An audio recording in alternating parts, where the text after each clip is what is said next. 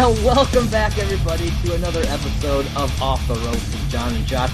We are on episode four, and this is fantastic. I am so excited. I am Josh. I don't know why he always does this to me. I mean, I'm John Krasinski. I mean, I was on The Office. Hello, I'm Jim. You're definitely not as ripped, and I definitely have not found any of my stuff packed in Jell-O. Challenge accepted. I'm John. I mean, obviously, I'm John. That's that's just who I am. Ah, oh, man, that was good. Uh, if, if you were John Krasinski, I'd be like, "Yo, show me an early cut of uh, Quiet Place Part Two." But you if know, if I was John Krasinski, I'd show you a lot more than that. I don't want to see your dick or John Krasinski's dick. First off, he's probably got some really hot pictures of Jenna Fisher. Just saying. Maybe, but. He's also got a pretty hot wife. That's very true. Just I saying. Yeah, anyway, not that one.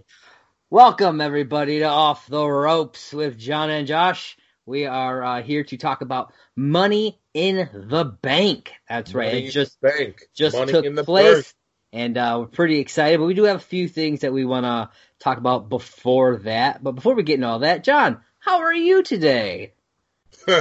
I'm not too bad. I mean, running on a couple of hours of sleep because somebody wanted to record today. But otherwise, hey, man. I'm good. I'm not the one who works third shift anymore. I'm just Fair. saying. How are you doing today? Ah, uh, pretty good. Got up at a reasonable hour. Got some Your, stuff done. Yeah, you know. Reasonable hours was probably the hour I was putting my head to rest. I was actually able to go to the post office today. So Did you remember your mask? Oh, yes, of course. I don't go anywhere outside without that damn thing. And all you people should be wearing your fucking masks, too. Don't be or assholes. Yeah, don't be assholes. Stay home or wear the mask. Don't be an asshole. Hashtag, don't be an asshole. I Anyways. Mean, it's like Bob Barker said for years, spay and neuter your pets. Yeah, if I have to start spay and neutering my neighbors, I'll do it. All right, so we're going to jump into couple pieces of news that we got going on here. Because Josh oh. isn't happy if he's not giving you the news. Damn right. He wants right, to make right. sure you were on the up and up of the what and what. Breaking kayfabe. Essentially, yeah. All Breaking right. kayfabe. I think we should start with the cover ones, so that way it's uh, up from there. Becky Lynch. Uh, wait, what? I said Becky Lynch's pregnancy? I mean, that's not one of my news stories. That was going to be in, uh, you know, mixed within stuff. But yes, we can talk about that at some point. Uh, but no, uh, Alberto Del Rio, many of you should should know that name, uh, has been arrested for sexual assault. That now, man's not uh, happy if he is not in the news somehow. I, I was reading uh, a bit of the article. It says that he uh, slapped this girl around a bunch uh, and then tied her up and apparently sexually assaulted her for what they say hours.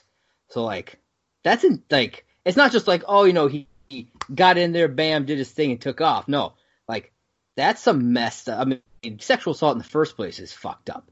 But oh yeah, I this mean, is like on another level, man. Like I, I know that he's had like anger issues and stuff in the past. I did not see something like that coming. So, what were your thoughts when uh, when you first heard this? I mean. I'm not going to B S anything with Alberto Del Rio. Nothing shocks me with this man anymore. I mean, fair enough. There could be a news story tomorrow that says he went into a bar, beat up a circus midget, and then slapped his mom. I'd believe it. That's two weeks in a row you've mentioned, I've mentioned circus midgets. Just putting that out there. I, I mean, I'm fascinated by small people. What can I say? Fair little enough. People. I'm sorry. Little people. Let's be politically yeah, correct. Th- this story, I, I was like, wow, like he's going away. He's there's no way he's he's not gonna go away for a while for something like well, this. Well, the sad part was is there were rumors circulating he was gonna be coming back to the W W E. Not now. Oh, not even close, man. I they mean, will. I wouldn't be shocked if they scrub him. You know what I mean? Just. I mean, this is a pretty serious. Al- I mean, it's not even an allegation at this point. They have solid proof. Yeah. I mean, you're you're scum at that point. Like, I'm sorry. I'm not sorry. Go go away. Well, I mean, I, I don't mean I'm sorry that, you know, he's scum. I'm sorry that we have to Just fucking shoot him at this point. Put him down. Yeah, it's it's ridiculous. So, so uh, we're going to move on to some less uh, downer news. Uh, Rhea Ripley has returned to the yeah. W W E. I am so excited.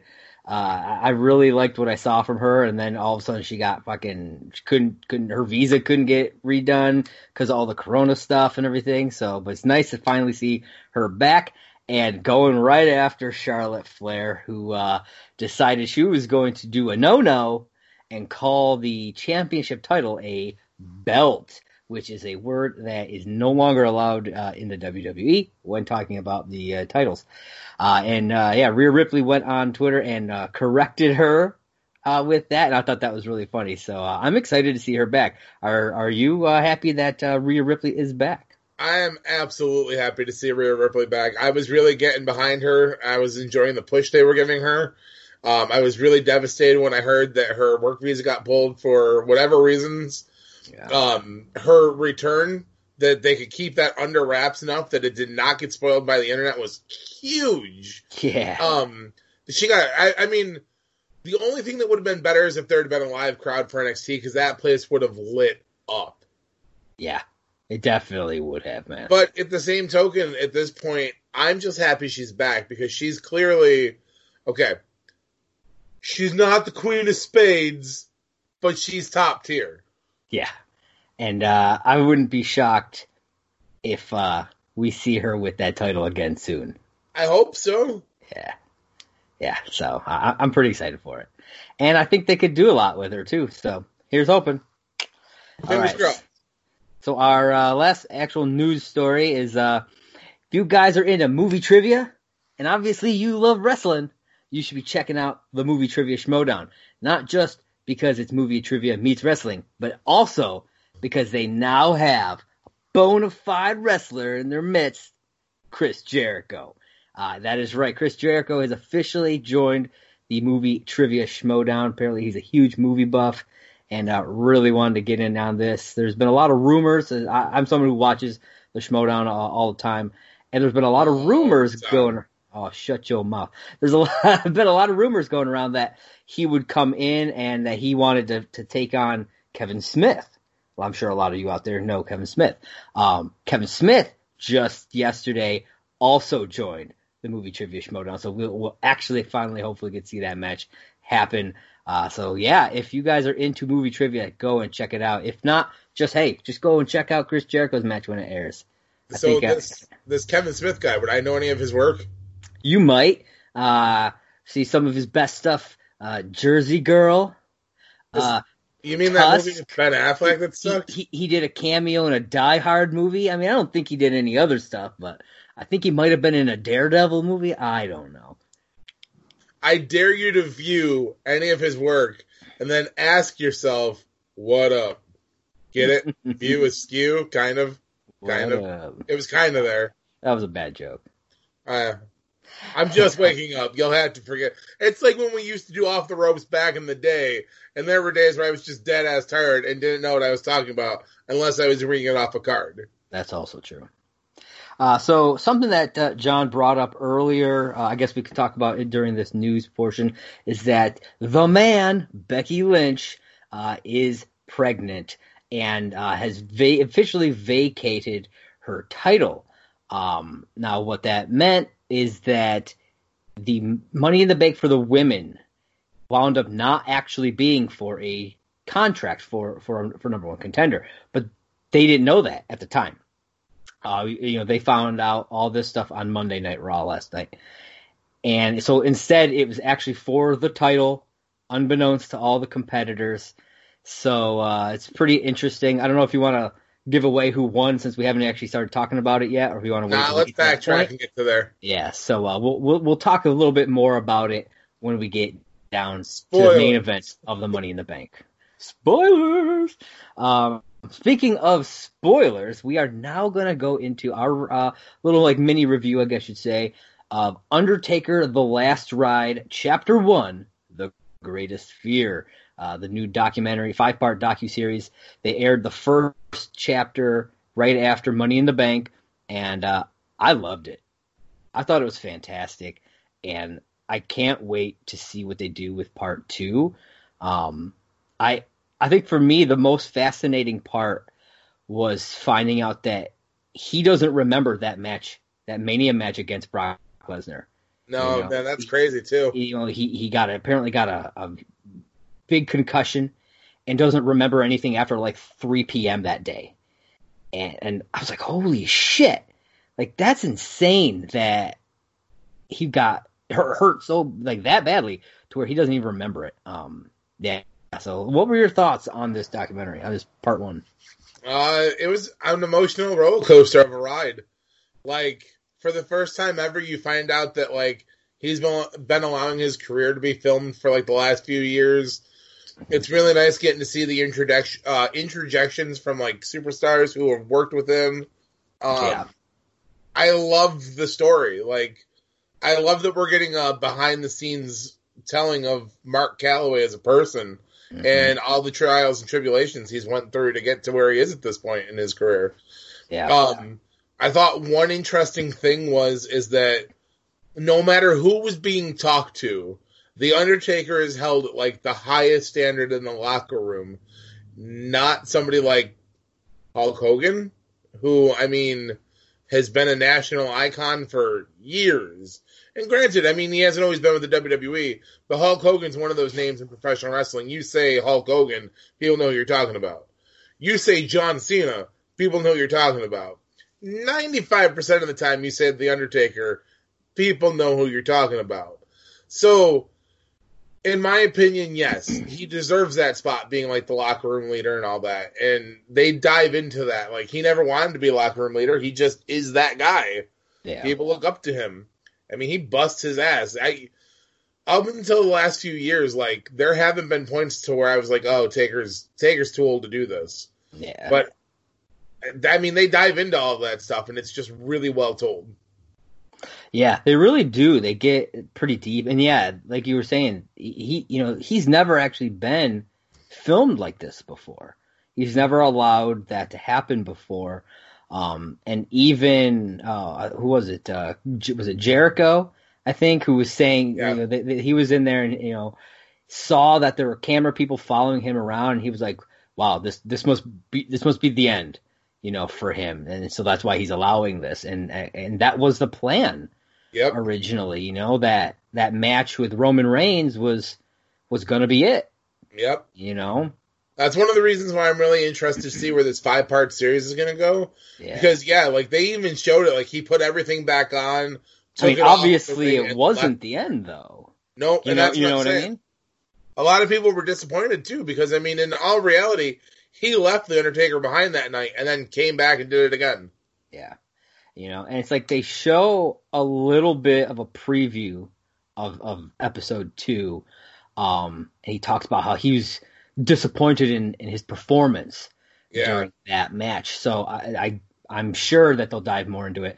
And that's probably, it probably drove him, probably drove him a little crazy, to be honest with you, you know, thinking that, you know, he wants to go out in the best way possible.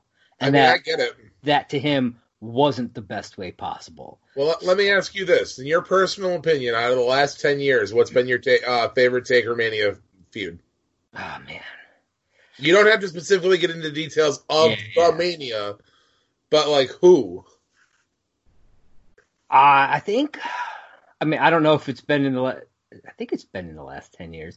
Him and Orton? Was that was that in ten years? Maybe it could have been more. No, I think I it just breaks the ten, but I mean, Orton. Either way, that's my, I think that was one of my favorites. Uh, just I guess I should have just said his illustrious streak. Yeah. Um. I think that's probably my. I just like I really enjoyed what, what they did with that, and I mean, yeah, it sucked for Orton what happened. yeah, yeah, blowing out your shoulder couldn't be fun. Yeah, I'm gonna yeah. shock the world with mine. You ready for this? C M Punk. That's a good choice, man. That's I mean, a- that match it had phenomenal backstory to it. They used the real life passing of Paul Bear to make the story even better.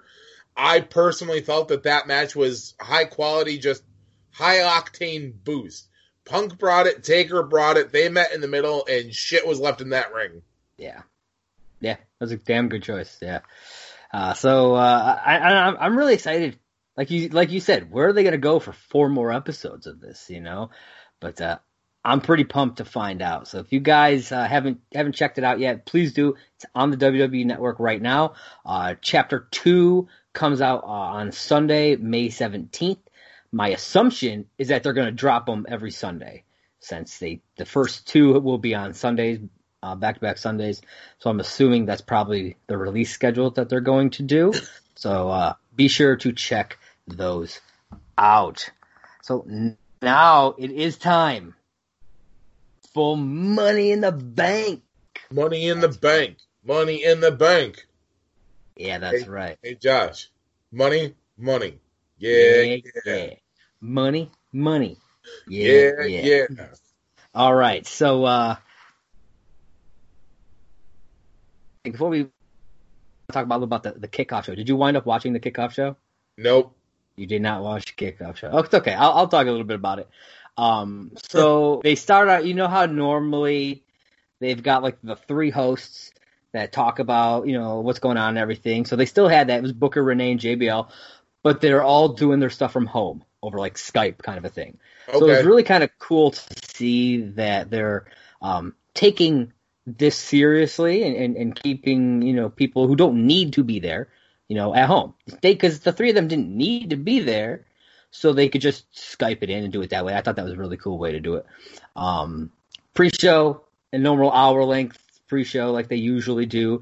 Um, it was okay. Uh, the only they only had one match, which was kind of disappointing to me that there was only one of them. But I thought it was a decent match. It was Jeff Hardy versus Cesaro. Um, they during, throughout the match, they're heavily touting that this is Jeff Hardy's final run in the in W W E. They're that's how essentially how they're promoting this. This is his final run. Wow. Um, yeah. I thought the match was a little slow, at least to start. Um, I, it was definitely sl- slower than I expected coming from these two guys. But, you know, Jeff's a tough son of a bitch. He gets put through all kinds of stuff from Cesaro. And uh, the last like couple, about last maybe two minutes of the match, I think were probably the best uh, part of it. Classic Jeff, you know, running the guardrail, beautiful swanton. Uh, if, if, if you're going to fast forward, Uh, only go into about two, two minutes because you want to get that last portion of, of that match. I thought it was it was pretty good there. Um, Jeff wins this match, which I'm glad to see because I feel like if he hadn't won the match, it would have just been kind of a waste. You yeah. know what I mean? Cesaro didn't need to win that match, so Jeff needed to win that match. So I'm glad that that's what we saw during this. So, John, you'll definitely have to go back and, and, and watch it and let me know your thoughts well, on the actual especially being match. A Jeff Hardy fan. Yeah. Uh, so, yeah, I was I was shocked that there was only one match because it's not like it was super, super long or anything. But, yeah. All right, so we're going to hop into the main show. And it's we're the gonna, main show! We're going to start off with what uh, we like to call the pace setter uh, mm-hmm. for these pay-per-views, and that is the, the first match jerk. of the night, the curtain jerk, the Fatal Four-Way Tag Team Title Match. The New Day versus Lucha House Party versus Miz and Morrison versus the Forgotten Sons. So, John, what were your thoughts on this well, crazy match? Let's just start out with one of the major notes I took away, and me and you talked about this, was is I love listening to commentary during matches. Yeah. And I thought it was really funny that um, that guy, Corey Graves, made the comment that Grand Metalik had a strong resemblance to Juventud Guerrera. Yeah. Because I've noticed in the last few months that Metalik has been changing up his masks. And I thought that, yes, I thought myself that he did resemble Juventud Guerrera. Yeah. What?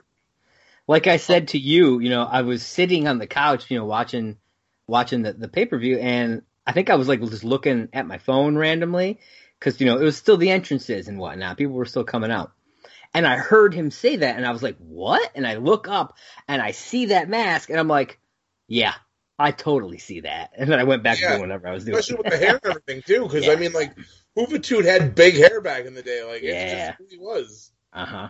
Um, however, this was my first introduction, because I don't really watch a lot of N X T, but this was my first introduction to the Forgotten Sons. And now people have been telling me for weeks that I'd really get behind these guys because of the uh, the current Sons of Anarchy run that I was on. And just after one match, I'm like, these guys need tag titles tomorrow. Like, I want to see them put in the main event spot because, for one, we don't have many multiple people tag teams anymore. I think New Day is pretty much, unless Lucha House Party still has multiple people, I'm pretty sure Forgotten Sons might be like one of the only multiple tag teams. Um, like, they're, they're more like a faction, really. Yes, yes. You know? Um, yeah. Where you're not going to see them get super crazy big, but obviously, like, the three people are enough. And they booked them to look strong, even though they weren't in the match for, like, a lot of it. Yeah. Um, they're definitely powerful guys, but I thought, overall, I loved the match. I thought the match was well done. The mm-hmm. pace wasn't disappointing. There was high spots. There was, like, moments where you were just like, who the hell is the legal man? Yeah. Uh, but it was good. What about you? What did you think? Yeah, I thought it was a great match. Some some real solid work from everyone. Some real good tag team work going on, especially toward the end. Uh, it, it was it was wild, you know, just people tagging themselves in off of other people because I love that style with this, you know, you know, the multiple tag teams in a match where anybody can tag in off of anybody and get in there. I love I love that format. Um, and I thought this was a perfect opener for this pay-per-view. It really set things off and made me excited to see what was, was going to keep happening, you know, real fast paced, lots of action. Uh, I, I, I really, yeah, I was impressed. And, and I got to say, I haven't watched a lot of stuff from, from Grand Metalik, but I was impressed. I, I was impressed with what I saw from him. And yeah, uh, like you were talking about with the Forgotten Sons, uh, I, I'd like to see more of what they've got. I really, you know, I'm, I'm really interested. So yeah, it was great stuff. New Day retained their titles, uh, you know, which, I, I wasn't disappointed with that at all. I, I love the New Day, and so I was, I'm totally fine with seeing them uh, retain their titles. So, uh, so next up we have R-Truth versus M V P, or so we think. Yeah, yeah. So you're led to believe. So you are led to believe. So they both get out there, uh, and the match is about to start. You know, our, the funniest thing I about this match was R-Truth when he first comes out, and he's pl- super playing to the crowd that is not there. It, it was kind of it was kind of awkward, but I don't know. I really it made me laugh quite a bit. And I feel I don't know many other superstars who have gimmicks that could actually pull this off. Well, first off, there's not many people who can take a shit gimmick like R-Truth has been giving and run it the way he has. That's true. R-Truth literally took the best of a bad situation and is making money off it. Like, you can't hate him. Yeah. He's just doing... At this point in his career, he's been around long enough. He doesn't need to be the John Cena of a company or the Drew McIntyre. He can be a mid-level guy, fuck around, and make money. He doesn't yeah. care. Yeah. That's true. Uh, and he's always entertaining to watch when he does stuff like that. So, but it's like, I didn't understand, I think, and we kind of talked about this, I didn't understand why this match was really even happening. Like, I don't know. It didn't, it seemed weird. It, they made it, felt like a, it felt like it felt like a match that should have happened like a decade ago. Yeah. You know? Yeah, and why, I mean, like, without trying to spoil too much of what happened the next night, there's a really good segment on Raw where M V P makes a comment how in two thousand six, two thousand seven M V P was just making his break in the W W E, and Bobby Lashley was like a champion. Like, he was an E C W champ, he was a heavyweight champ, and look at it now. He's nothing. And M V P's back in the company. So I have a feeling you're going to see, like, the M V P beginning to, like, do a mentor phase, and I'm, I'm okay with that. But at the same time, Lashley is a former heavyweight champion, yeah. E C W champion, world champion. I mean... He shouldn't need a mentor at this point in his career. He shouldn't need a mouth point in this point in his career. Either he's good enough to walk on his own, or you fucking cut his contract loose and bring back somebody like Zack Ryder or Heath Slater who are good on the mic and can work their ass off. Yeah. Yeah, I mean, th- I thought the match was okay. It was it was essentially a squash match. So it there was, was nothing to it. It was a squash, and it you was know? unnecessary. Lashley just got in there and just dominated R-Truth, and it's like, I would have been, I really wanted to see R-Truth versus M- MVP. Yeah. I thought I that would have been a too, solid been match. A yeah, that would have been a real solid match, but instead, Lashley gives him the night off. I'm just like, can you do that? Well, like, and that's okay. So maybe this is just me personally, but I'm kind of getting tired of the lack of on-screen management. Okay. Because literally superstars are calling shots now. Like you said, oh, yeah. Bobby Lashley walks out and he's like, you can have the night off. Yeah. It's the like there needs the there needs to be a G M. Have the night off. Yeah, there needs to be a G M who can step yeah. in. Like if the G M came out and said that, okay. But it's like, who, yeah, who the fuck are you? I wasn't a huge fan of the swerve anyway to start. Like like you said, I really wanted to see M V P versus uh, R-Truth because it would have been a good match. Yeah. And then all of a sudden it's like, eh, here's Lashley. And I was like, ah, time to check my phone. Yeah, and he just whooped on R-Truth, decimated him. And it just, ah, yeah, I just, after that, that first match that we had, this was a big letdown. Yeah. You know, it seemed like, okay, they had something good going. That that fatal four-way tag match was fantastic. Then they have this R-Truth M V P match. I was like, okay, this could be something special. And and then they do this, and it's just it's right down the tubes. tubes, man. Yeah. So uh, that ends, and it leads into the next match, which is Bayley versus Tamina for the SmackDown Women's Championship. Did you uh, have high hopes for this match? I mean, not really. I didn't. I mean, I, I felt like I didn't think it was going to be like a bad match or anything, but I wasn't. I wasn't. I didn't have like super high expectations. I didn't think it was going to blow the house down or anything like that. Uh, I mean, Bayley came out. She was super confident, you know, and I give her that. You know, she's up against someone like Tamina. Keep your confidence rolling. That I mean, that's good. Um, and they they both put on a decent match, I think. Um, but yeah, I mean, like I said, it, it's definitely better than the. the previous match okay. that we watched, but um, yeah, it, it, was, it was decent. I'll, I'll say that. It was a decent match. I was disappointed in this match. I had higher hopes for not so much the action of the match. I'm more disappointed that they keep building Bayley up to be like, she's the tough shit. She is the women's champ of SmackDown. Yeah. She's representing the blue brand, but yet she can't win a match if Sasha Banks isn't it? Ringside pulling some strings. Yeah. And then I really had hoped Sasha Banks busted her ass hard because of her decision to wear heels in the ring. Because she clearly couldn't wear them properly because she was all like, ah. I'm just like, bust your ass, bitch. Sorry. What was that? I don't oh, know. Oh, God. I'm not uh, a big Sasha Banks fan. I personally I don't not. see the, the draw behind her. It's like how I'm not a big Carmella fan. I really don't like her, but Carmella people is do. Money. Carmella is, but Mella is money. But Mella. so uh, but yeah. I would go as far to say though, I think, I think the match told a good story. I was very disappointed in the ending because I thought they were going to have Tamina actually go over and win a championship. I don't. I don't necessarily think she needs a championship to be over, but I think it's Bayley's time to get shut down. And I really don't want to see Bayley versus Banks two point oh. Fair enough. I really don't. yeah. Yeah. The, the, like I said, yeah, the match was okay, but I agree with you. Uh, Bayley needs to start winning by herself. Yeah. If, if they're going to keep having her to, to look strong, it, it, it really looks bad on her. I mean, it looks super bad on her. They're they're making her look impossibly weak, and I'm like, well, how did she win the championship then? Yeah. So, yeah. Uh, hopefully they'll get better at that, but they probably won't. So, uh, okay. So coming out of this, we get some footage, uh, kind of recapping some stuff between Braun Strowman and Bray Wyatt. They re-show that Firefly Funhouse segment. Uh, where he does the story of the black sheep, which I really, I really dug that. I thought that was really cool, and I'm glad they re-showed that. Uh, and this led into the next match, which was Bray Wyatt versus Braun Strowman for the Universal Championship. Now, this one I had a lot of high hopes for, and it was a damn good match. Like, I agree.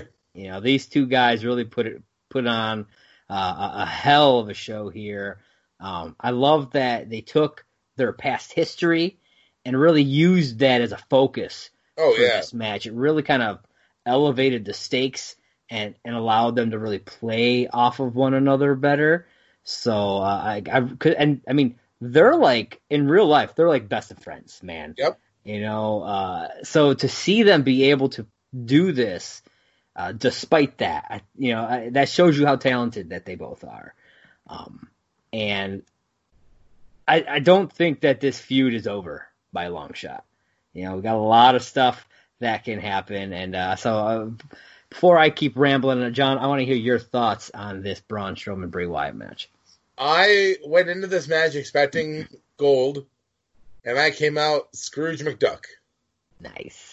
I want to swim in my pool of gold coins right now because I know a lot of people are shitting on this match. Oh, Bray Wyatt got his ass kicked. They're burying the gimmick.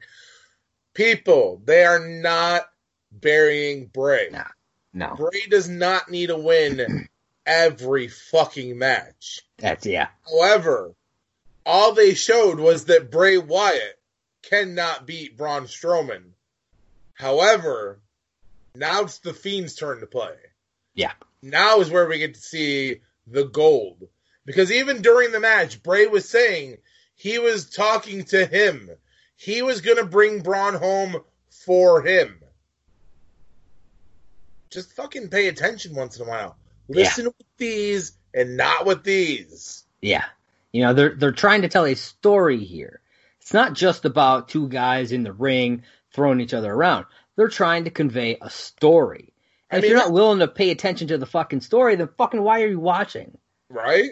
I mean, we all understand that wrestling is, it's a great thing, and it's told in its own way.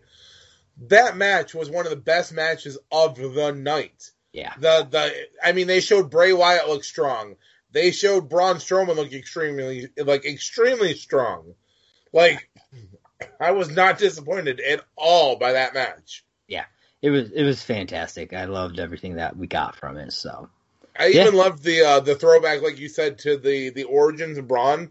He mm-hmm. goes under the mask and re-pulls out the black mask. Yeah. I mean, like, it was it was good shit. Like, you can't get that anywhere else. Yeah, that was it was fantastic. Because it's like, is he actually going to go? Is he not? How are they going to play this? I could see it either way, and I'd be right? happy either way. But I like where they went with it. You know, they're letting Braun be his own man while still fueling this, this feud. Absolutely. Between him and giving... giving a reason for the Fiend to come out and play. Well, it's really funny. So I saw this this article online today that was talking about this feud, and it was talking about how Goldberg beat Bray Wyatt like fast, but then like Bray Wyatt beats other people. So if they pay attention to the story of how the Fiend has been being told, the Fiend himself, not Bray Wyatt, but the Fiend is targeting people who have in some way hurt Bray. Goldberg and Bray Wyatt have no fucking past. So of course Goldberg beat the Fiend in a matter of minutes because he has never hurt Bray Wyatt. He was a person who was never on Bray's radar. He came in, beat Bray Wyatt, boom, end of story. Yeah. Bray doesn't need the championship to be the top guy. He is no. great at what he does. You yeah. love him or you hate him. There is no in between with Bray Wyatt. You walk up to somebody who's a wrestling fan and you say, Bray Wyatt, you're either going to get, oh my God, I love what he's doing, or you're going to get, that dude's too creepy for me. Yeah. There's no in between. I feel like you're probably right, yeah. But at the same time, it's really good to see that the W W E now can work with a gimmick like that, because we all know in the past people like Raven have not gotten that kind of work. It's so, true. I mean... times are clearly changing, and I'm glad to see that Bray Wyatt slash The Fiend are doing great. Yeah. Yeah, I definitely agree. I think this is definitely one of the best matches that we've seen this throughout this night. So, uh, yeah, I uh, I hope we get a lot more great stuff from this feud. Um, and so after this match, we got another one of those The Truth Will Be Heard videos. Real quick, uh, we've talked about this a, a couple of times on the show before. Uh What do you think they're going to do with this thing, man? Drop the ball. I mean, it's been kind of going on. They don't. I feel like they don't do a whole lot with it, obviously. It's it's an interesting concept because, like, I love how it's, like, some hacker who's got these cameras in, like, places that cameras typically wouldn't be, yeah. like locker rooms. I'm waiting for them to do something like really edgy with it. Like maybe he records something in like a shower. You don't see anything obviously because you know it's kid television, but like maybe like someone's or, in like, the shower. He's in somebody's house. That would be awesome. Creeping around in someone's house, yeah. He just pops in. He's like, "Hello, hello, crikey, little sweet." But honestly, I mean, my personal opinion, it's going to be somebody who doesn't need a fucking big return. Somebody who could have just been brought back. Um, they've done the hacker gimmick before. It didn't work very well at the time. So I really have no hopes that this one's going to go very well. Yeah, they're, uh, build, they're mention, building this thing up, and I, like you said before, I really do agree with you that I think they're just going to drop the ball with this. Like, it, it's being built up so much and so much, week after week after week. It's been months yep. of this. Well, and, that, and that's the thing. It's kind of like when they built up Fandango when he was first arriving. Like, he was supposed to be this huge thing. Pronounce my name right. And then... nowhere. He yeah. was big for like a year. Yeah. I mean, where's Johnny Curtis now? It's, yeah, well, he ain't here. No, he is, but I mean, he's well, he just returned from an injury. But I mean, oh, God yeah. forbid we actually ever see him anymore. Him and Tyler Breeze were the shit. I love those two together. Breezango was a great tag team. Breezango.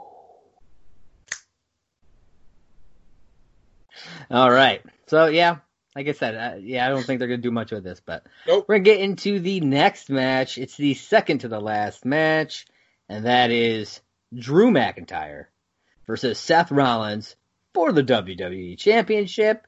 Before, before, before, before we cover that, okay, you're missing okay. a very important segment in there. What? what? You're missing the R-Truth second segment oh, of the night. The, oh, no, that was, um, that was after this match. Was it? Yeah. Okay, never mind. Let's go into the Drew McIntyre match. We will get to that. Don't worry about that, sir. For Drew some reason, Mac- I thought it happened before this match. Nope. It's, uh, in my notes, I have it happening right before Money in the Bank. Fair enough. Yeah. So um, I love these two guys. Uh, I think they're both incredible wrestlers. Uh, don't don't be hating. Don't be hating. Um, but I did think that this match started off slow. Yeah. Look, like, all I'm going to say is I have personal beef with Seth Rollins from that time we were at SmackDown Live and he yelled at me. Okay? For those of you who don't know the story, the quick story is Josh, myself, and a couple of our friends were at SmackDown Live in Buffalo. Um, he was the dark match of the night, and he was still debuting at the time.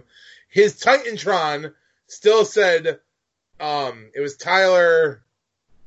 Oh, my God. Tyler Black. Tyler Black. So, of course, we're chanting for Tyler Black. He gets in the ring, hears us, because, mind you, we were four rows off the guardrail. And let's face it, I'm I'm loud. I don't care.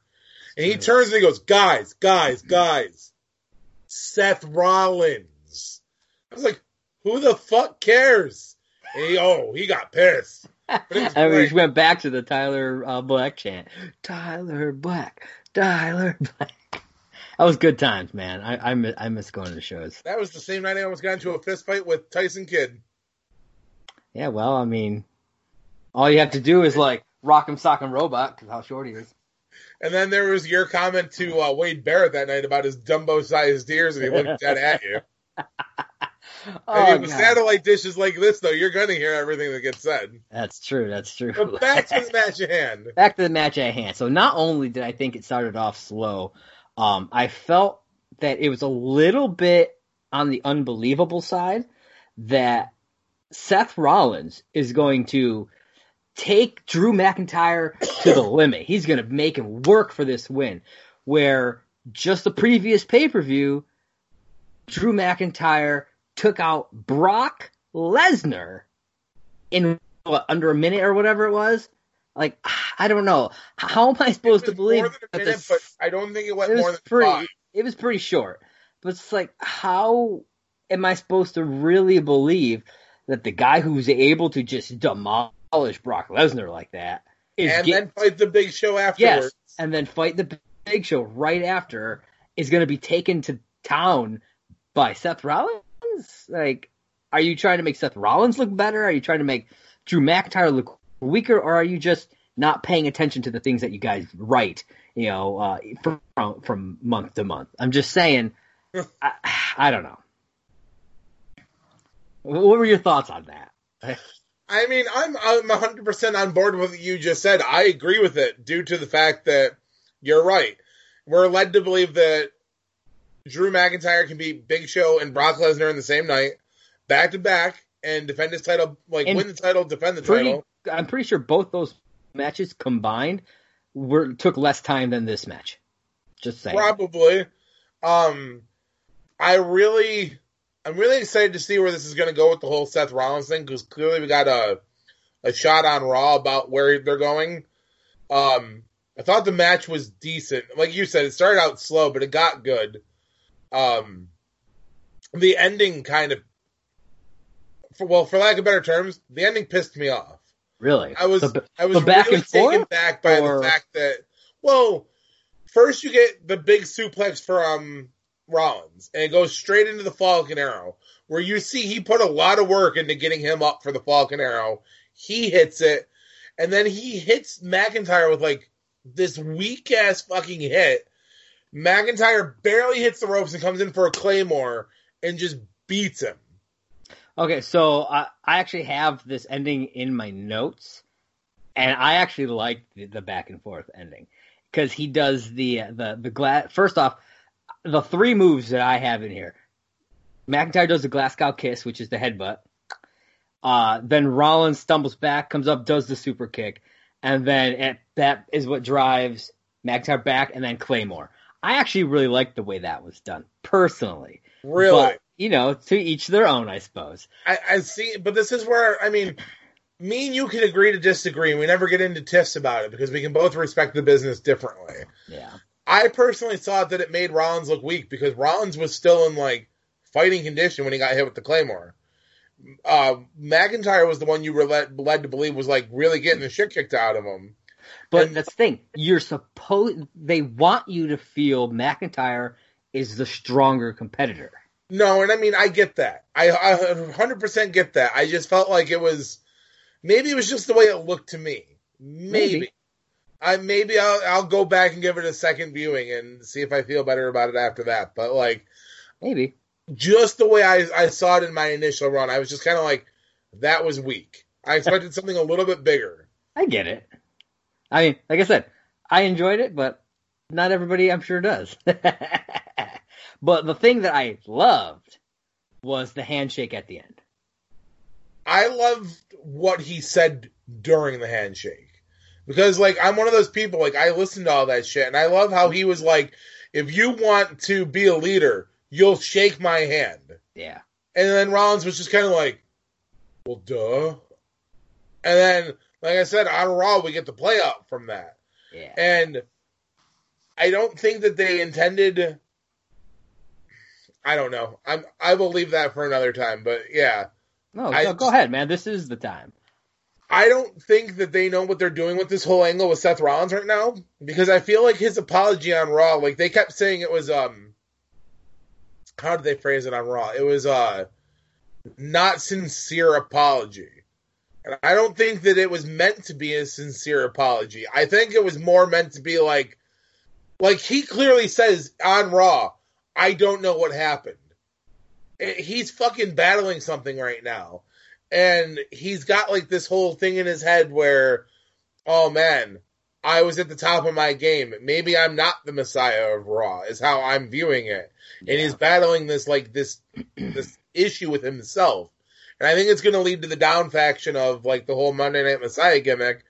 But at the same time, like, like if you're going to have commentary try to put over what he's doing, you don't. You don't missell it. You're like, oh, that was an unsincere apology from Seth Rollins. Well, no shit, it was an unsincere apology. He just told you he didn't have any idea what he did. Yeah. So, I mean, of course his apology is kind of like half-assed, like, I'm really sorry. Yeah. That would be like me taking a gun, going outside, shooting it into a crowd of people, and then going, I didn't know it was going to happen. Yeah. Yeah.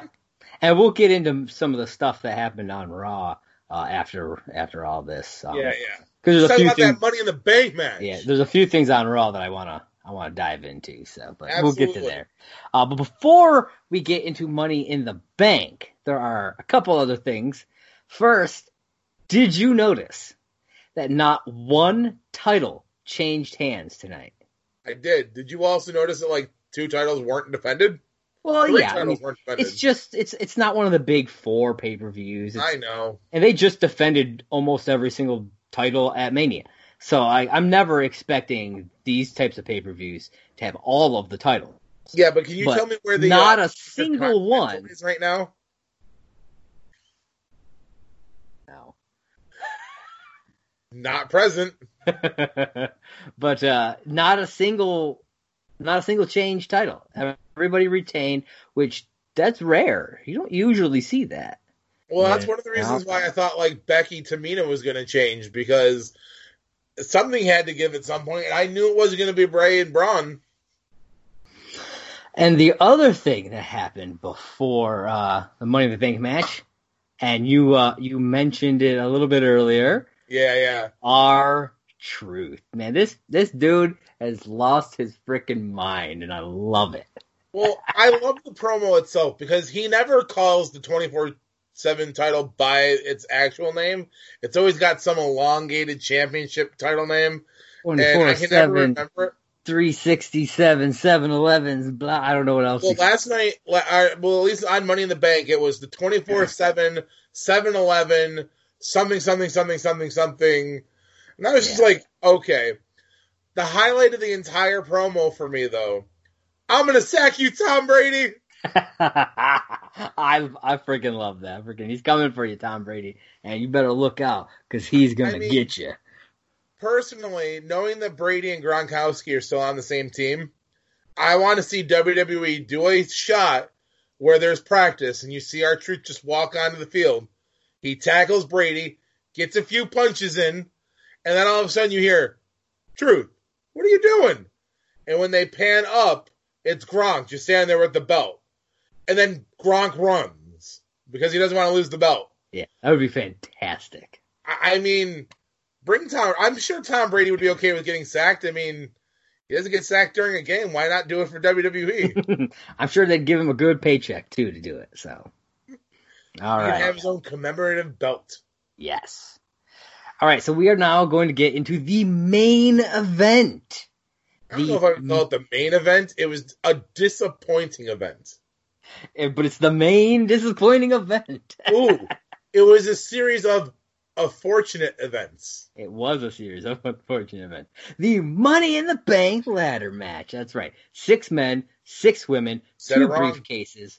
It was Money in the Bank, something about a corporate ladder, sir.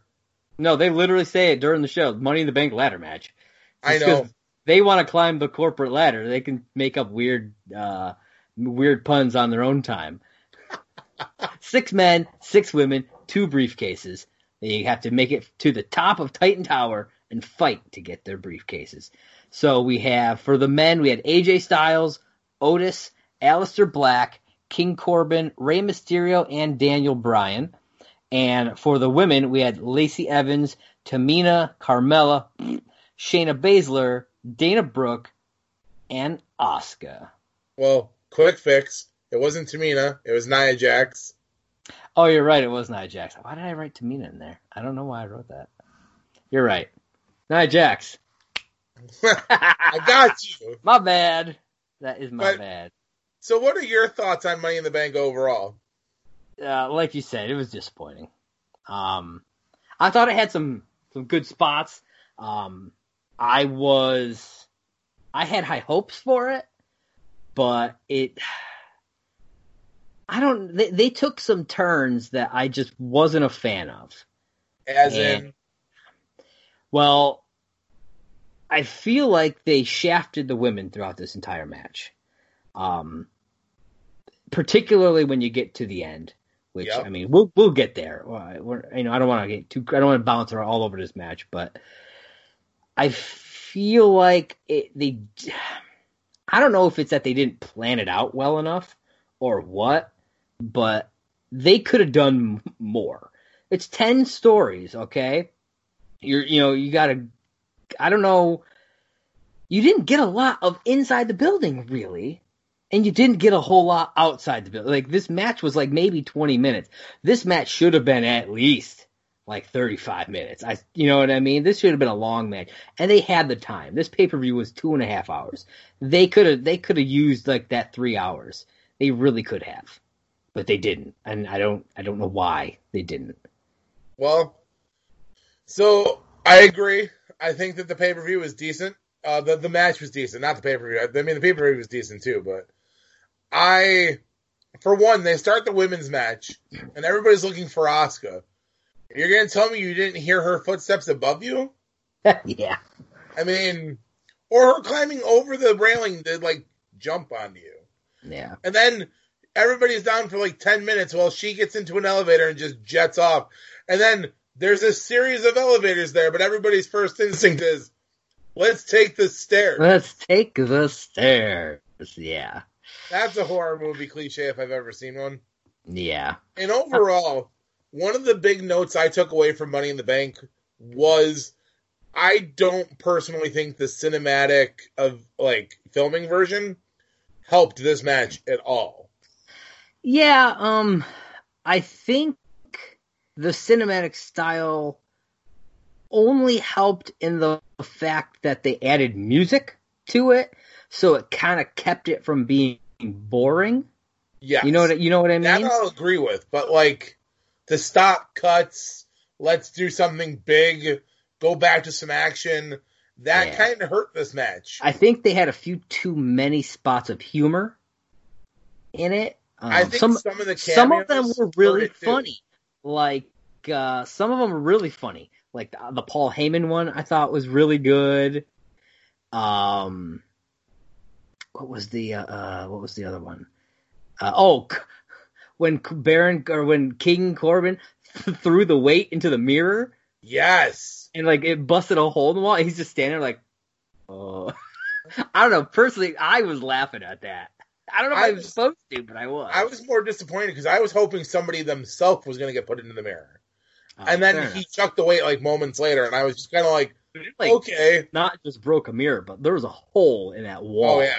yeah. So now they now they got to fix, a, fix a, a wall in Titan Tower. I'm wondering if they're going to make him pay for that. I don't. I mean, depends on if they told him to throw that or not. That's if true. That, if that was the spot that they said do it. So really quickly, while we're talking about this match, I want to talk about the cameos that happened during this match. Okay. Um, not so much that they were bad. I thought all the cameos fit except for two. Okay. One part of them were bad, and I would have flipped them to make them better, and this is how I would have done it. First the one two... in the bathroom. Huh? First one in the bathroom. Brother Love in the bathroom and Corporate Doink the Clown. Okay?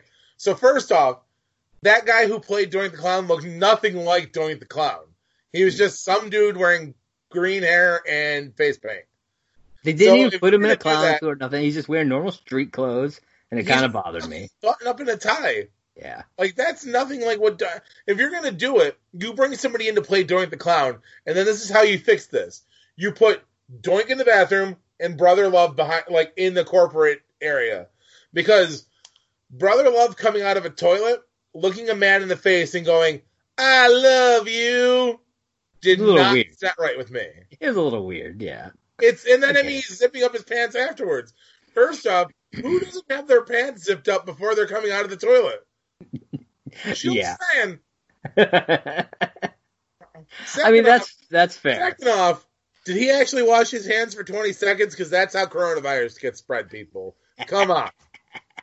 And not to mention, Ray told him he loved him back, too. Like, he knew who he was from, like, twenty years ago. He's like, yeah, man, I love you, too. Yeah. I'm going to get thrown off a building tonight. Did you know that? Like, I, fucking, I fucking love Ray. He's he's he's classic, man. I love that guy. Um, yeah, and then Doink hiding behind a freaking chair. Yeah, I thought those were the worst two.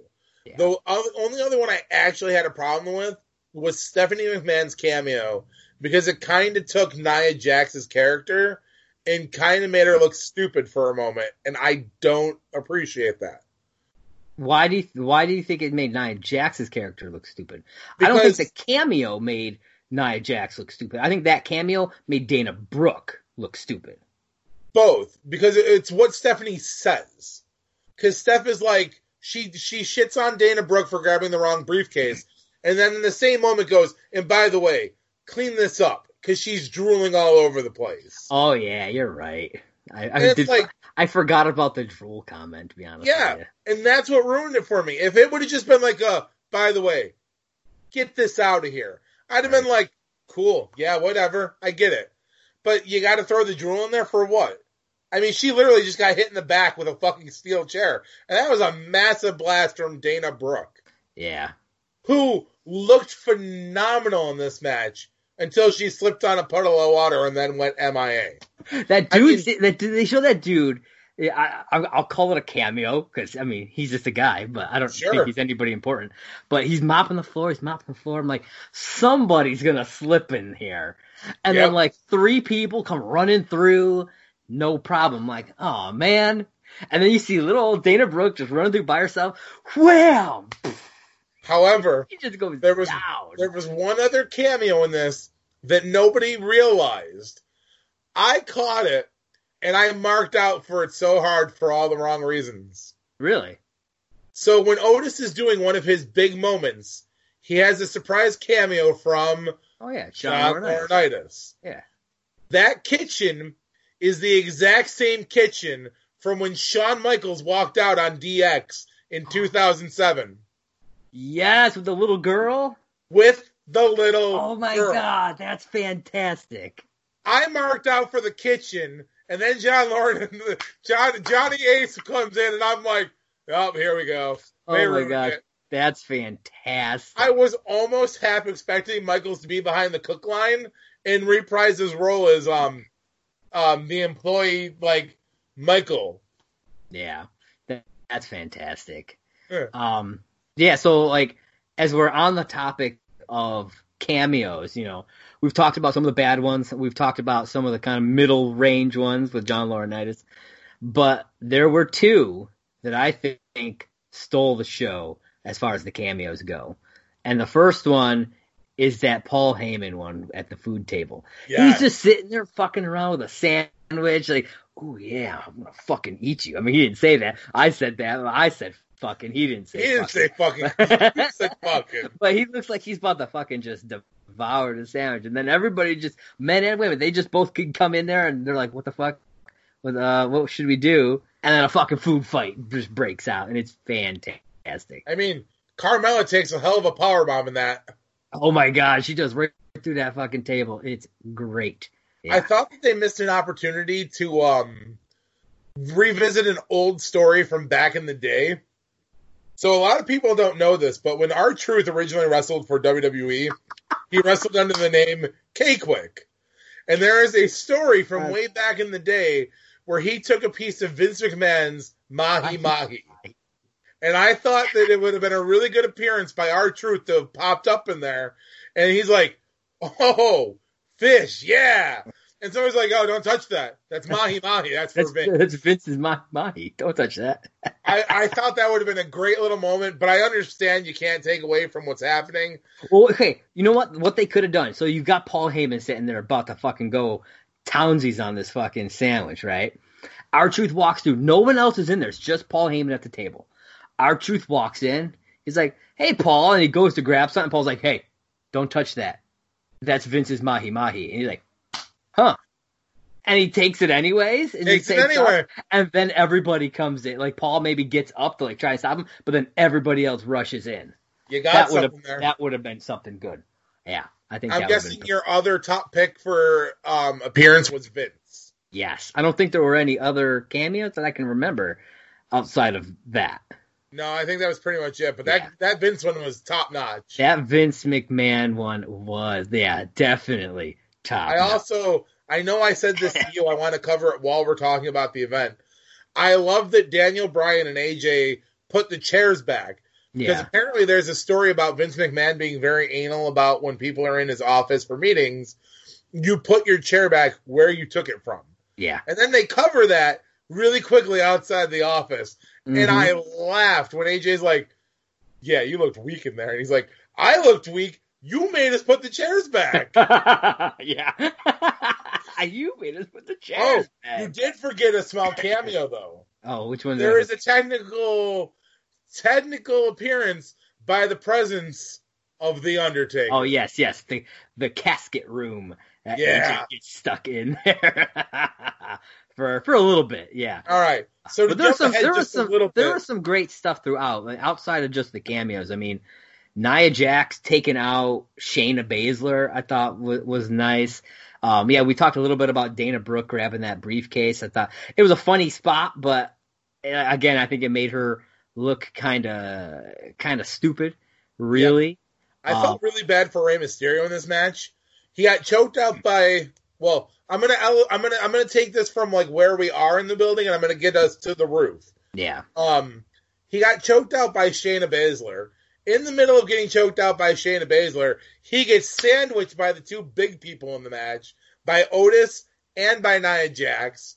And then we go to the roof, and first off, I was really disappointed that three of the women never even made it to the roof. Yeah, all we got was, um, what was it, Nia, uh, Lacey Evans, and Asuka, right? Yeah. Th- those were the only three that made it onto the roof, freaking... And- What so uh, Carmella, Shayna, and Dana Brooke just nowhere, well, never like seen I again. Said, it doesn't make any sense. I understand Carmella not making it to the top. You can you can use the whole table incident as her reason. She got powerbombed through the table. She never quite made it back to to co- competition. Dana Brooke slipped on a puddle of water, and not even hard, but she slipped on a puddle of water. And Shayna Baszler, but they made they, they were they were making they were making her look like a joke the whole time. So you know, yeah, she slips on the water, she uh, uh, hits Paul Heyman, I think, in the face with uh, food, and then and, and she gets yelled at by by Stephanie McMahon. So like, you can kind of chalk it up to just her not having a good day, and yep. so she doesn't make it up there. But Shayna Baszler, like. I'm not a big fan of Shayna Baszler, so I'm not going to say I'm disappointed that she didn't make it up there. However, they've been pushing her so fucking hard. Yep. To just take all her steam away here. Yep. I just didn't understand why they would do that. I, I don't get it. Well, then you flip the coin to the guy side of it, though. They I all mean, get to come out. Every single one of them. They all get to come out. And then I get it. So I, I completely understand, like, six people in the ring. There's a lot of confusion. The match has already went on. So they eliminate two people. And I love the way they get rid of two people. Baron wow. Corbin chucks Rey Mysterio and Aleister Black off the side, which if you paid attention to the cinematic shots the whole night, you knew there was a subfloor. So I don't know where people are getting Baron Corbin attempted homicide. Plus, you but, hear the impact within seconds. Yeah, yeah. You know, and it would take a lot longer to fall ten stories, and you wouldn't hear the impact that like that. So, nope. and and that's the thing. Like, I understood the six people in the ring was too much, so they eliminated two of the guys, two of the guys who you clearly knew were not winning Money in the Bank. Um. I had high suspicions going into this match that something was going to get Otis the win because he had already said that if he won the match, he was going to cash the briefcase in for tag team title shots because never has it been done and never has it been specified. You can't. Um, I don't, however, like that they used his weight as the reason why he couldn't get up a ladder. That really kind of yeah. pissed me off a little bit. He breaks the one. He breaks the other. I'm just like, really?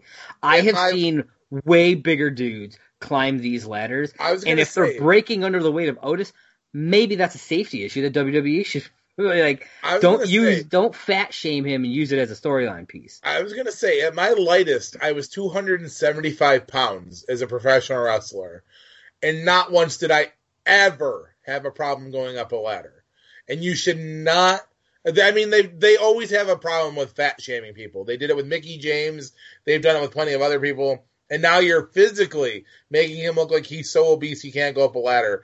And honestly, fuck you, W W E. I took a personal hit on that one. Mm-hmm. Yeah.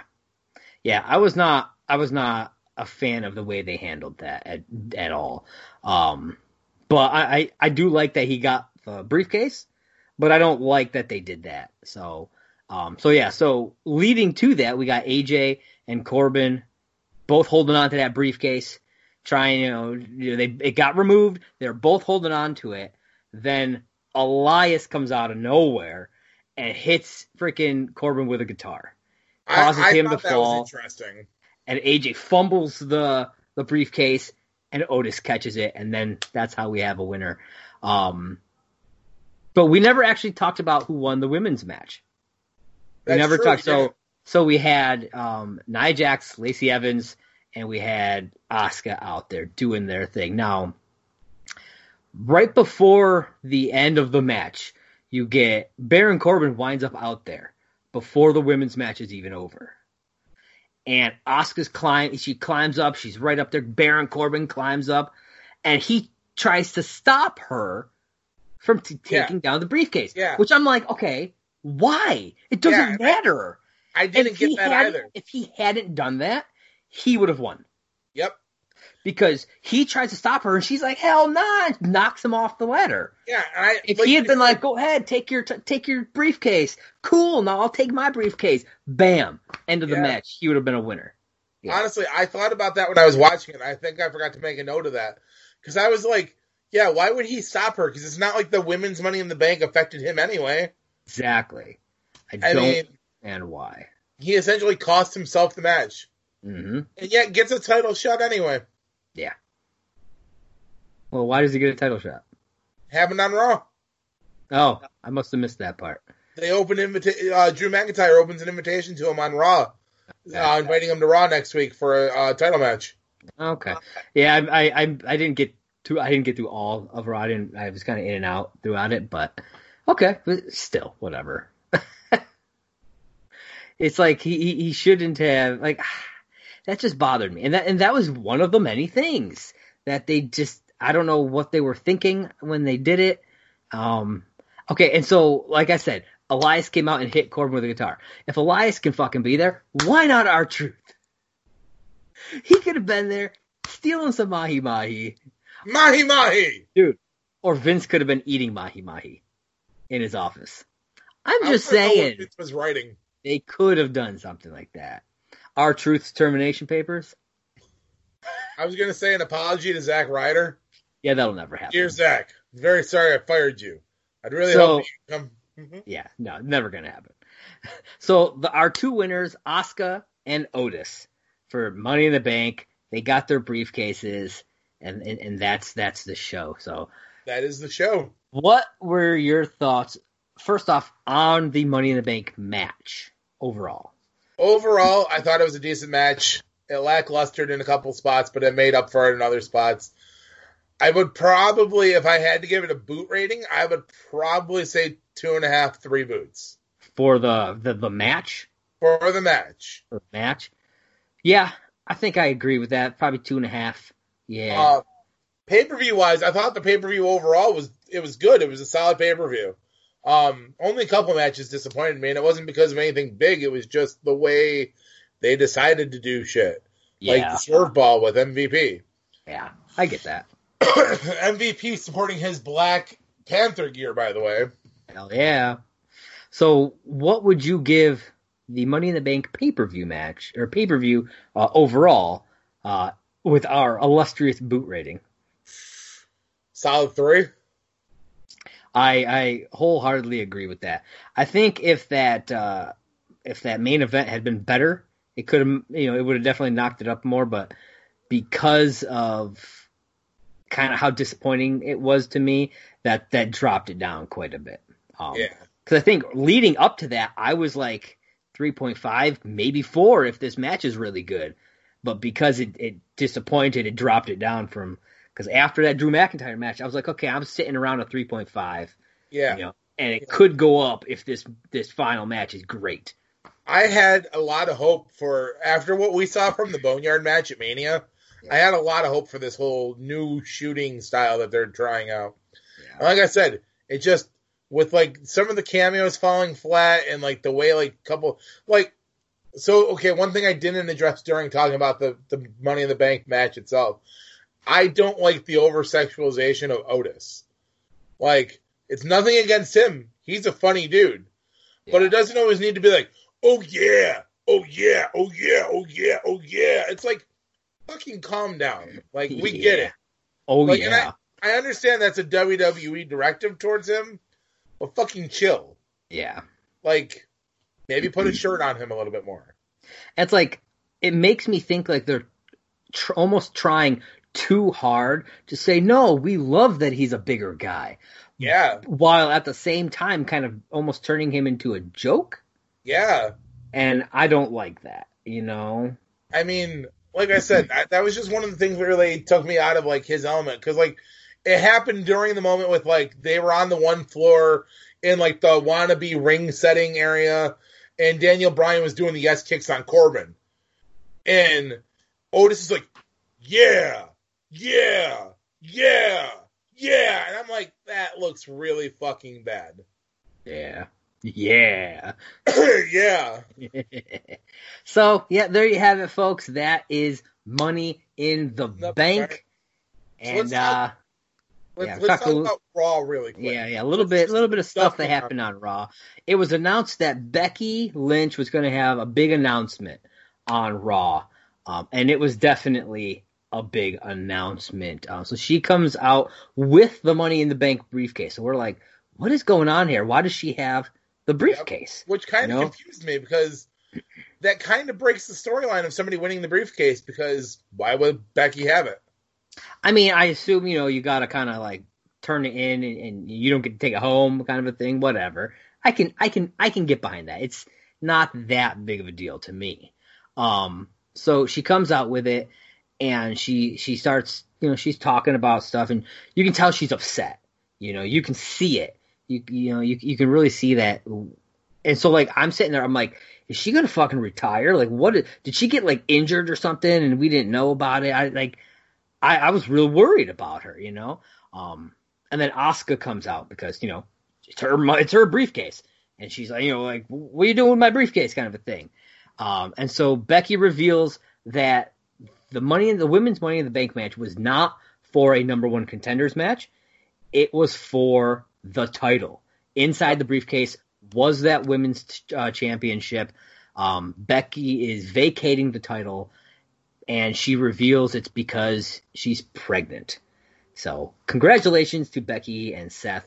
Uh, I, hope, I hope that uh, everything goes well for you guys. I am going to miss Becky Lynch. Uh, she's one of my favorites. Um, and she, I mean, if she comes back, it's not going to be for probably another year. Yeah, you know? Easy. That's if she even does come back. I don't know. One, one of the things I took away from this, and don't you Shayna Baszler her, okay? Do not Shayna Baszler her. Um...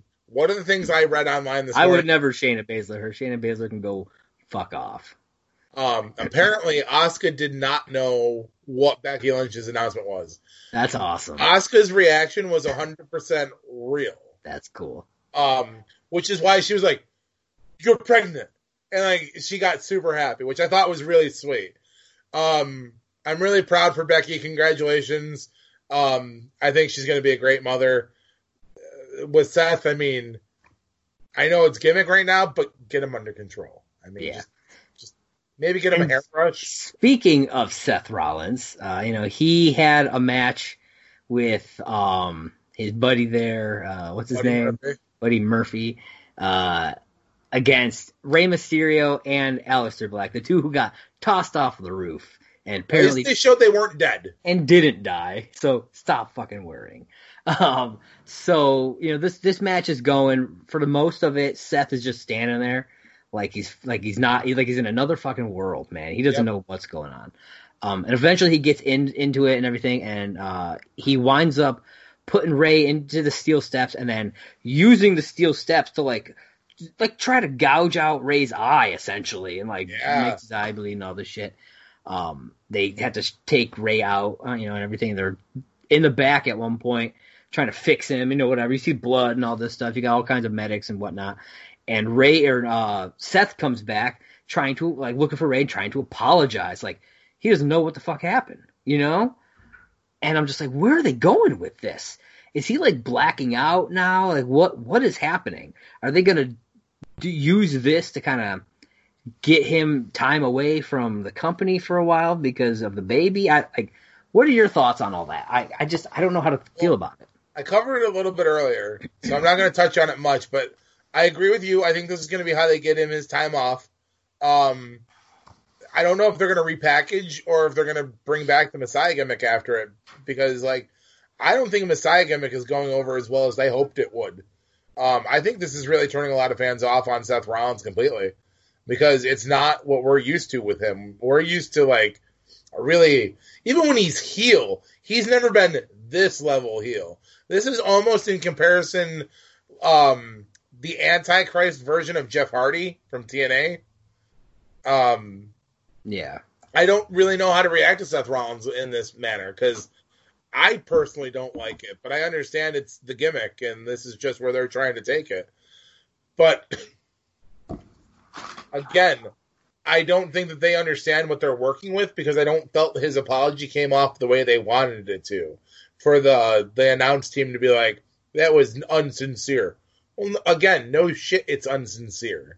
Like, you can't be like, oh my God, what happened? I blacked out, and then be like, oh, I'm apologizing because I did something that I don't remember. But yeah, so I mean, overall, it's just, it is what it is with that. I I can't really go into that much more because I don't, I don't like this version of Seth. I yeah. like face Seth personally. Yeah, yeah, I agree. I I don't know where they're going with it. I don't know how to feel about it, but it is what it is. Well, uh, and the last thing on about Raw that I wanted to bring up was they talked about how Edge and Orton were going to be back doing stuff or whatever. And like, and you had said to me, you know, like, I thought, I thought that Mania was it. That was supposed to be, that was supposed to be it. And, uh, you know, according to Edge, that's what his thought was too. Yep. You know, he came out there and people, you know, he talked about, you know, how, you know, they were going to have another match or whatever. And, and he said, you know, no one, no one mentioned this to me. No one brought this up with me. And he, you know, he he conveys that he got his pound of flesh. You know, he got what he needed to out of that match. And so then Orton comes out and, and he tells Edge that, you know, the better man won that match. And he goes to leave. He's going he's about halfway up the ramp, turns around, kind of like starts laughing a little bit, comes back, and he's like, you know, I, I can't do this. I can't do this. You know, the better man may have won that match, but the better wrestler didn't. And I was like, oh, shit. He's throwing down hands now, man. He's going hard on him. And, uh, yeah, so now we're going to get an actual straight-up wrestling match, Edge and Orton at Backlash. Uh, how do you feel yeah. about this? I'm okay with that as long as it's a good match. I yeah. have no problems with that because I agree with Orton in the aspect that I understand how they're building the match because he straight out says, Royal Rumble. Edge is protected by a lot of other guys. There wasn't actual wrestling. It's a process of elimination at that point. And at WrestleMania, it was a fight. It was a brawl. It wasn't an actual match. Yeah. So he's pretty much saying he doesn't think Edge can last in the ring anymore. We'll see at Backlash. Yeah. Yeah. The one uh, other thing I'm pretty about, excited for it, so. The one other thing about Raw I want to talk about, and you kind of just like over the hill dip, I want to talk about the Street Profits versus the Viking Raiders that in basketball. a basketball match. Okay. Oh, so man. Openly, at first I'm like, I don't I don't fucking get it. Because I don't watch Raw, so I I don't get to see much of like why people are doing shit. So apparently, a couple weeks ago, the Viking Raiders made a statement that anything the Street Profits can do, they can do better. Yep. And Street Profits were like, that's not true. We'll play you in a game of basketball.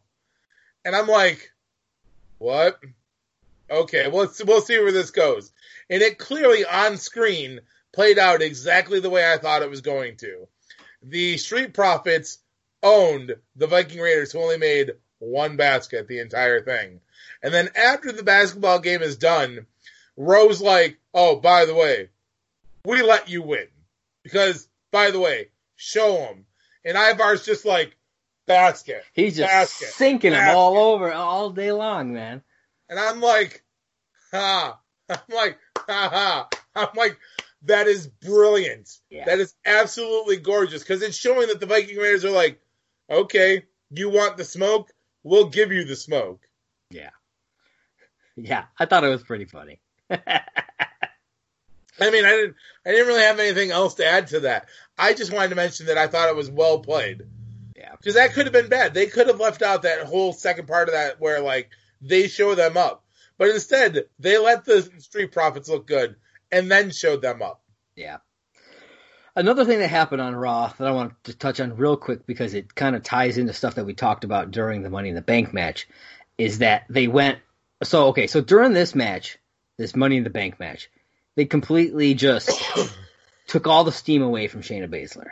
Yeah. Okay? Made her look like she's nothing. She's not top-tier women. You know, because a top-tier yep. woman should have been able to make it out there. Yep. You know, onto that roof. She didn't. So what do they do? They go right back into – building her steam again, and I don't understand what they're doing with her. Well, you know, she, so, she has this match against uh, Natalia, Natalia and almost breaks her arm, like tries to, but isn't it? But still comes out on top, and it's just like, what are they doing with Shayna Baszler? Are they trying to make her the next Brock Lesnar? Are they trying to take, you know, kind of bring her down a notch? I I, I don't know what they're trying to do with her.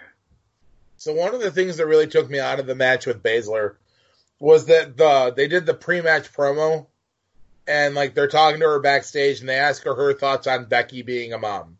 Yeah, and she, I understand she's getting heat, and that's what she wants to do, but you can just respectfully be like, "Congratulations to the mother," and then that's it. You can snidely be like, "Yeah, whatever. Oh, she's yeah. going to be a mom."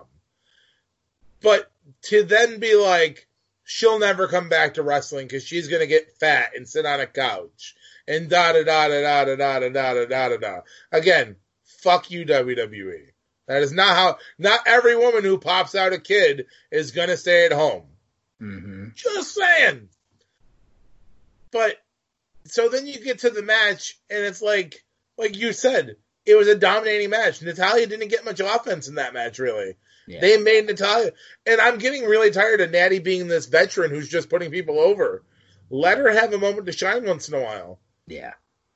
I think personally, now that we have two women's titles, I and they're doing like this, it's not the wild card rule anymore, but now they're like allowing people to go back and forth between the brands again. Oh, yeah. I think one of the titles probably being the, I would, I don't even care at this point.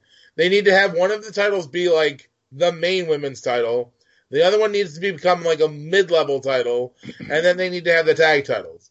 Because clearly, having two women's champions isn't doing shit anymore. Yeah. They need to have a mid-level title that these women can fight for. And, like, you can start elevating some of your mid-level women talent and stop fucking burying everybody who's not fucking Shayna Baszler. Or yeah. Ronda Rousey. Yeah. I agree. I think Apparently, I think having a women's mid mid level would actually be good because it would kind of put that division, uh, uh, you know, get closer on par with the men's division. Having yeah. you know the though that different level of titles, you got the teams, mid card, top tier, you know, yeah. for both for both brands, and then you would just and you would have that for the women. So that would actually, I think that'd be nice. Um, one of the other things I, I noted about the whole uh, Shayna Baszler thing was is apparently. She went on Twitter and was having a Twitter debate with Alexa Bliss about the whole four horsewomen thing. Because apparently W W E did about a thing about Money in the Bank because obviously, you know, the pay-per-view. And they did, like, the top women to win and cash in. And Alexa Bliss was left off the list. But Bayley was put on the list for doing something that Bliss did first. And that was win the uh, win the briefcase and cash in the same night. Yeah. So then Alexa Bliss commented on it on the W W E's, like, post, and they were like, oh, jokingly, they were like, you were number eleven. Huh. And Alexa's comment was, it's because I'm not a four-horse woman. And um, Shayna Baszler came back, neither were any of those other women. And that that was a shot at Bayley at that point. But, um, yeah. You know, Be- Shayna because, Baszler has her, Baszler, like, Baszler was part of the Four Horsemen of, of U F C. Yeah, who have all at least been involved in the W W E, but none of the other two have been Brock's main roster yet. Yeah. They were just kind of like her lackeys. And even if, hypothetically, you brought them to the main tier of W W E to just be Shayna Baszler's lackeys, kind of like the Miztourage was for Miz or the Riot Squad. Ruby Riott was the leader, but Liv Morgan and Sarah Logan had their own personalities. I'd be okay with that. You'd have another three-woman stable that could just dominate people and kick the shit out of them, and I'd be okay with that. More but, U F C, blah. But the way I'm looking at it is, if you're going to push this four horsewoman thing, either pull the trigger or get off the dick. Yeah. I get that. I mean, you you got to do something at some point. Either we're going to have this build-up, or you got to stop jerking it, because otherwise you're going to make a mess. Yeah. Um, and yes, I realize the euphemism I just put out there about jerking it and making a mess, but we'll clean that up later. I mean, she, she's drooling over there, so. Somebody get that woman a towel. I brought it back. Too bad you can't bring sexy back. I will always bring sexy back. If by sexy, you mean the new line from Sexy Boys Body Spray? Yes, sir. Sexy Boys Body Spray. Sexy Boys Body Spray! Because it's sexy, and it's for boys. And it still smells like pickles. Absolutely. Pickles all day. But I mean, anyways. That was the dusting over Raw. I mean, that overall brings it back together. Yeah. So, I mean, that, that's pretty much it. That's all I had to talk about. So that was really all I had to discuss. We covered the major basics today. No. All right. So, yeah. So there you have it, folks. That was episode number four of Off the Ropes with John and Josh. Uh, you can check us out on Twitter at Off the Ropes J J. You can also hit us up on Facebook. And we are on YouTube at that very same uh, name, Off the Ropes J J. Be sure to listen to us on Anchor, uh, anchor dot f m slash Off the Ropes J J. And we now have a where you donate and get some exclusive content. Uh, again, Off the Ropes J J. Drill that into your heads, Off the Ropes J J. Everywhere that we are. So, for those of you uh, who again, listen to and use Spotify, you can also find us on Spotify. That is true. So, again, this has been Off the Ropes with John and Josh. I am Josh. I'm still John. And we are, are down, down for the count. count. Catch you next time.